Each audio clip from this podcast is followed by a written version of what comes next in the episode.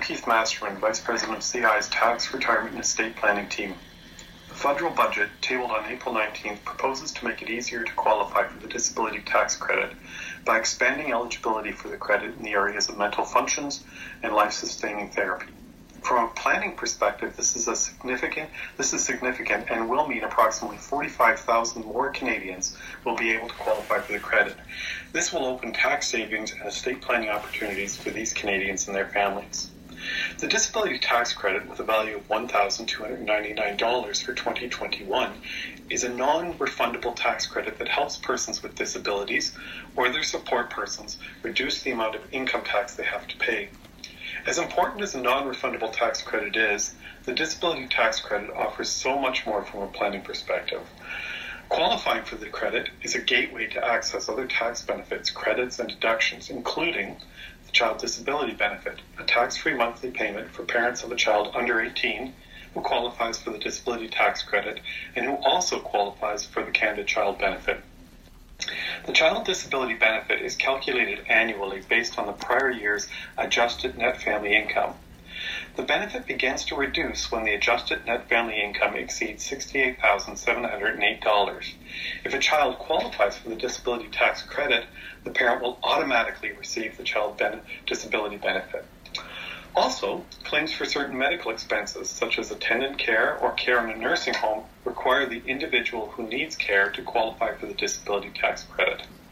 Thirdly, the Canada Caregiver Credit is a non-refundable tax credit available to Canadians who support a spouse or common law partner or another dependent with a physical or mental impairment.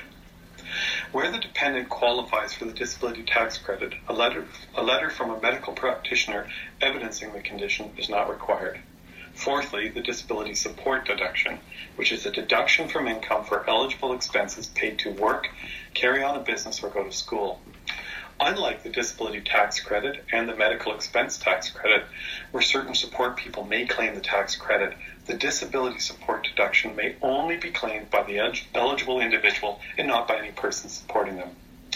And of course, registered disability savings plans, a tax deferred savings plan designed to help families save for a beneficiary, requires eligibility for the disability tax credit.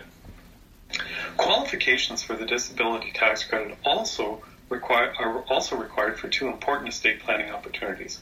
Firstly, it's a requirement for a testamentary trust to qualify as a qualified disability trust.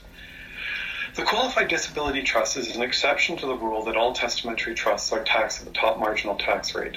A qualified disability trust has access to graduated tax rates, providing some tax uh, savings savings for the savings opportunities. Secondly, the preferred beneficiary election is available to some trusts with one or more qualifying beneficiary who is eligible for the disability tax credit. When a preferred beneficiary election is jointly made by the trustee and the beneficiary, then the income of the trust may be taxed in the hands of the preferred beneficiary, but may continue to accum- accumulate inside the trust, providing some savings by taking advantage of the beneficiary's graduated tax rates.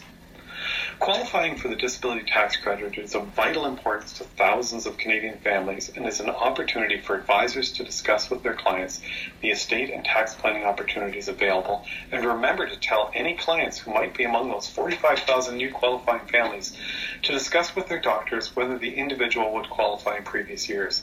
Those claiming the credits can request their income tax returns be adjusted as far back as 10 years.